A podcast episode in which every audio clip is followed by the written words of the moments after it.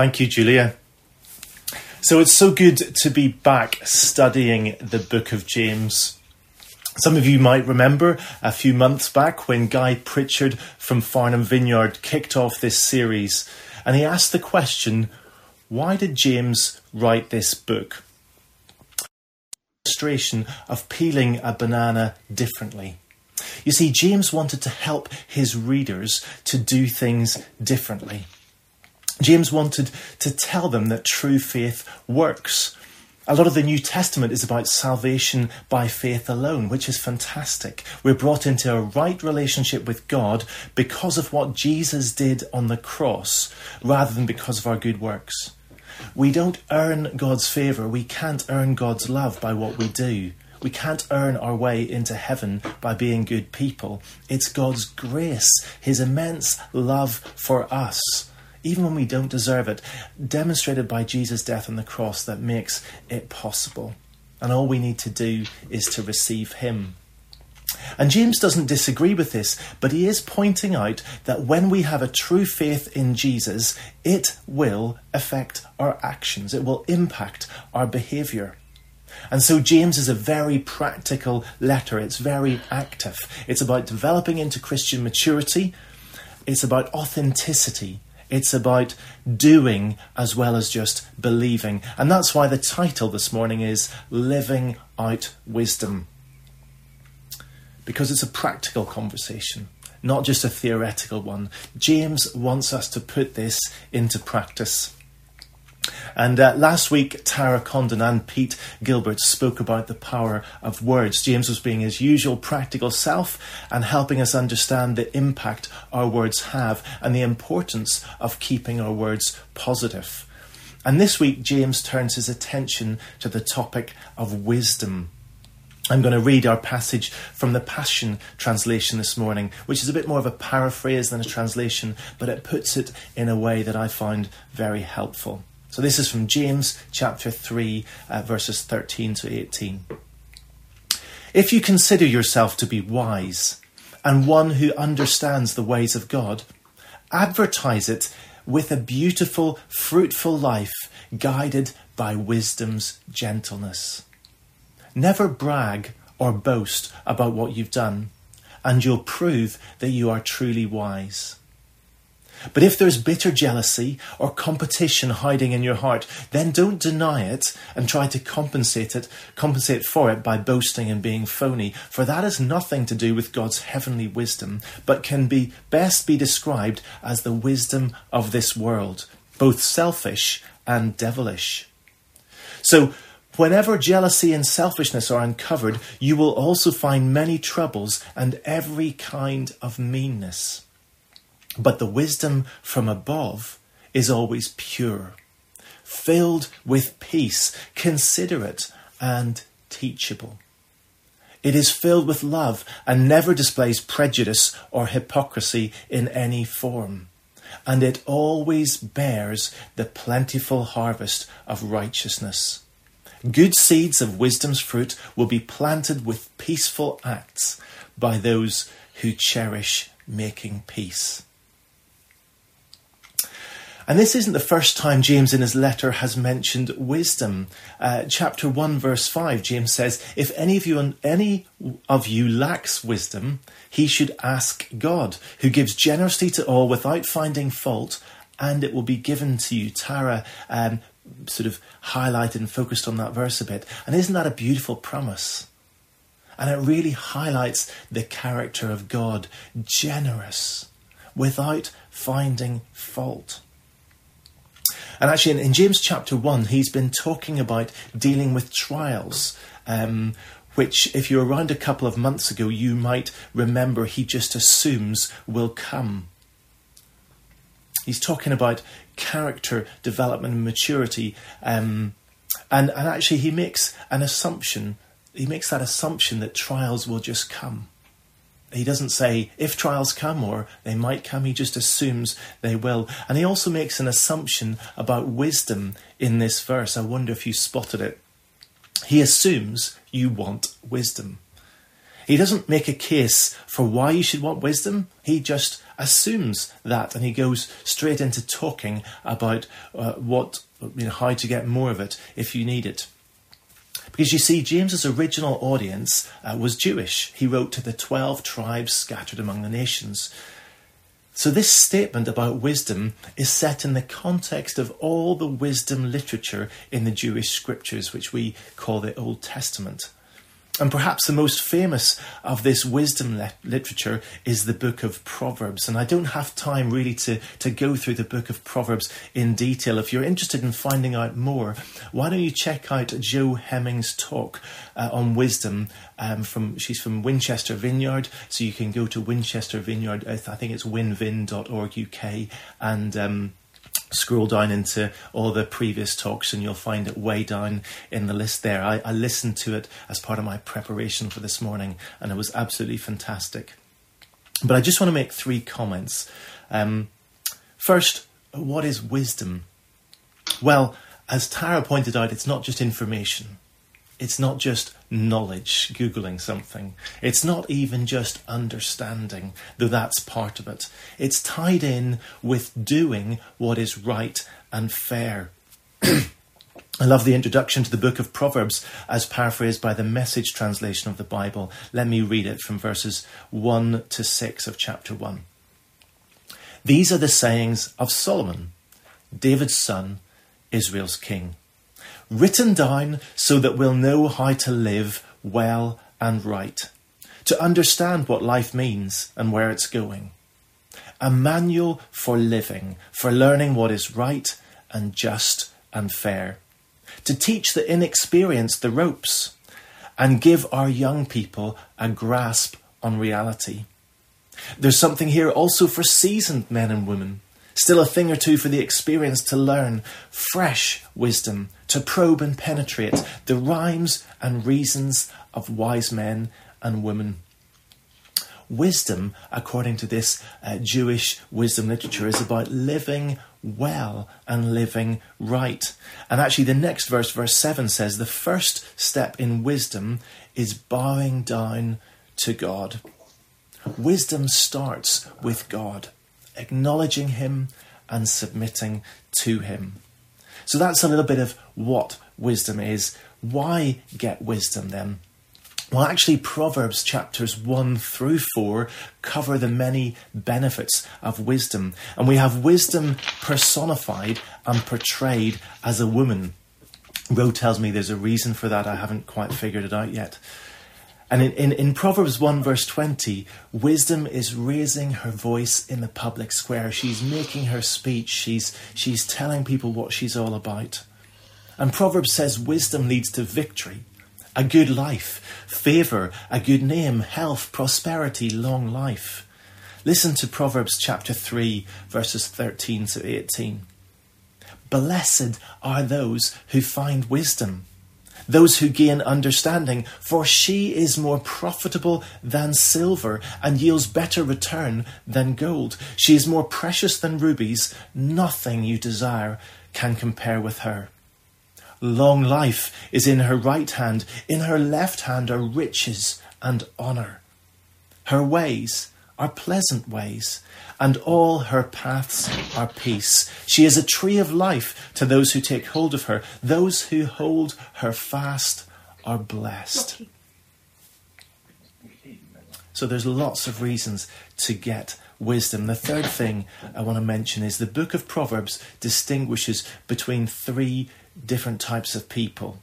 First, the simple. Those are, are people who don't have understanding. It might be because they're young and inexperienced and haven't got it yet. They maybe haven't learned things. They're the, the simple. And then the wise, those who follow the way of wisdom and actively live it out. And the third type is the fool, the foolish, the person who knows the way of wisdom, but either actively chooses a different path or just lacks the discipline, the self control to stay on the path of wisdom. So James's audience would have come with this narrative about wisdom on their in their minds. And James is very aware actually that in his culture when it comes to wisdom, there's a battle for the dictionary. There's the wisdom that's talked about in Proverbs, heavenly wisdom, wisdom from God. And then there's another definition of wisdom that was prevalent in his culture, and he refers to it as the wisdom of this world, both selfish and devilish. It's, it's got a completely different origin. Heavenly wisdom on one hand, and the wisdom of this world. So there's differences in origin, there's also differences in operation. The two different kinds of wisdom operate differently. Both can be seen in a person's life. How does the heavenly wisdom operate? Well, verse 13 says uh, in the NIV translation, Who is wise and understanding among you? Let them show it by their good life, by deeds done in the humility that comes from wisdom. Verse 17 says, The wisdom from above is always pure. It's filled with peace. It's considerate and teachable. It's filled with love maybe let's just pause for a second and let those characteristics of wisdom sink in. They're so precious, so beautiful. The wisdom of this world is also visible in people's lives.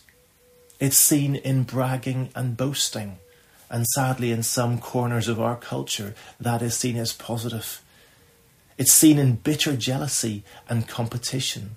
And I don't think this is talking about healthy competition, which is generally good, but the kind of unhealthy competition that maybe sometimes comes into to politicians when they're running for a race and gets negative and bitter and, and hurtful. It's seen in jealousy and selfishness. It's seen in prejudice and hypocrisy. It's not a pretty sight. So the two types of wisdom operate very differently, and finally, they have different outcomes. These two different kinds of wisdom lead to different places. The wisdom of this world leads to phoniness, to disorder, to evil practices. Verse 16 says, it leads to many troubles and every kind of meanness. It's not great, is it? Heavenly wisdom, on the other hand, leads to peace and a harvest of righteousness. Verse 13 also talks about a beautiful, fruitful life. What a contrast. And James, of course, encourages us to use the heavenly dictionary and pursue heavenly wisdom. So, how do we do this? Uh, I have four suggestions for you this morning. The first is this start where you are, be honest. Verse 14 says, If there's bitter jealousy or competition hiding in your heart, then don't deny it or compensate for it by boasting and being phony. Come as you are. Um, as I said last week, Kurt, Kurt, Kurt Cobain wasn't the first person to pen these words. Jesus invites us to come to me, all you who are weary and heavy laden, and I will give you rest. If we're burdened by some of the negative elements James identifies, then we need to openly acknowledge this before God. He's omniscient, He's, He knows it anyway. And He loves you as you are. But He also loves you too much to let you stay the way you are. He wants to lead you away from weariness, lead you away from burdens, from, from heavy, heavy loads, and into rest. He wants to lead you away from death and into life. So start where you are be honest to yourself and be open before God and tell Him where you're at. Second thing is this get wisdom. Proverbs 4, verse 7 says, Wisdom is supreme. Get wisdom. Though it cost you all you have, get understanding. So, how do you get wisdom? Well, um, here are three quotes one from James himself, one from Jesus, and one from Einstein. So, one verse, James chapter 1, verse 5, as I read before, if any of you lacks wisdom, you should ask God, who gives generously to all without finding fault, and it will be given to you. So if you don't have wisdom, then ask God. Pray about it. Next up, Jesus in Matthew 7, verses 7 to 8, and Tara hinted at this too. Jesus says, Ask and it will be given you. Seek and you will find. Knock and the door will be opened to you. For everyone who asks receives. The one who seeks finds, and to the one who knocks, the door will be opened. And this for me just sheds a little bit more light on how to ask. Because it's not just verbal. It's not just a one off thing, you know, I've asked for wisdom, that's it, done. Don't have to do anything else. It's a bit more active, it's seeking, it's knocking, and it's also persistent. It's not just a once in time thing, it, it's continuous. And finally, Mr. Einstein. He said this Wisdom is not a product of schooling, but of the lifelong attempt to acquire it. So Einstein knew this as well. Wisdom isn't just a, a once in time thing, it's not a binary thing. It's a journey. Every day, in each new situation, asking God for wisdom and putting it into practice with discipline, enjoying the fruit and growing into wisdom. So that's the second thing. Get wisdom, ask God for wisdom, seek it, um, search for it. Third thing is this submit to God. Jack will cover this next week, so I'm not going to steal his thunder, but why don't you have a sneaky read of chapter 4 uh, of James? And verse 7 says, Submit yourself then to God, resist the devil, and he will flee from you. And that's a great start in the way of wisdom. So, third thing, submit to God. Finally, fourth thing, a practical comment seek wise input. The book of Proverbs was written from the older to the younger. Verse 8 of chapter 1 says, Listen, my son, to your father's instruction, and do not forsake your mother's teaching. At Three Counties Church, we're blessed to have a good number of people who have, how should I say it, lots of life experience. And even better, lots of wisdom. And uh, many of these people have been through trying times and they've experienced God's faithfulness and provision. They've had successes and failures, and they've learned what wisdom looks like in different contexts. So talk to them. Pick up the phone, give them a call, ask questions, pick their brains, learn from their successes and their mistakes. So, um, apologies to our older folks if you get inundated with calls this week, but I'm sure uh, they would find that a blessing. And you and, and me will grow in our wisdom and understanding. So let's pray.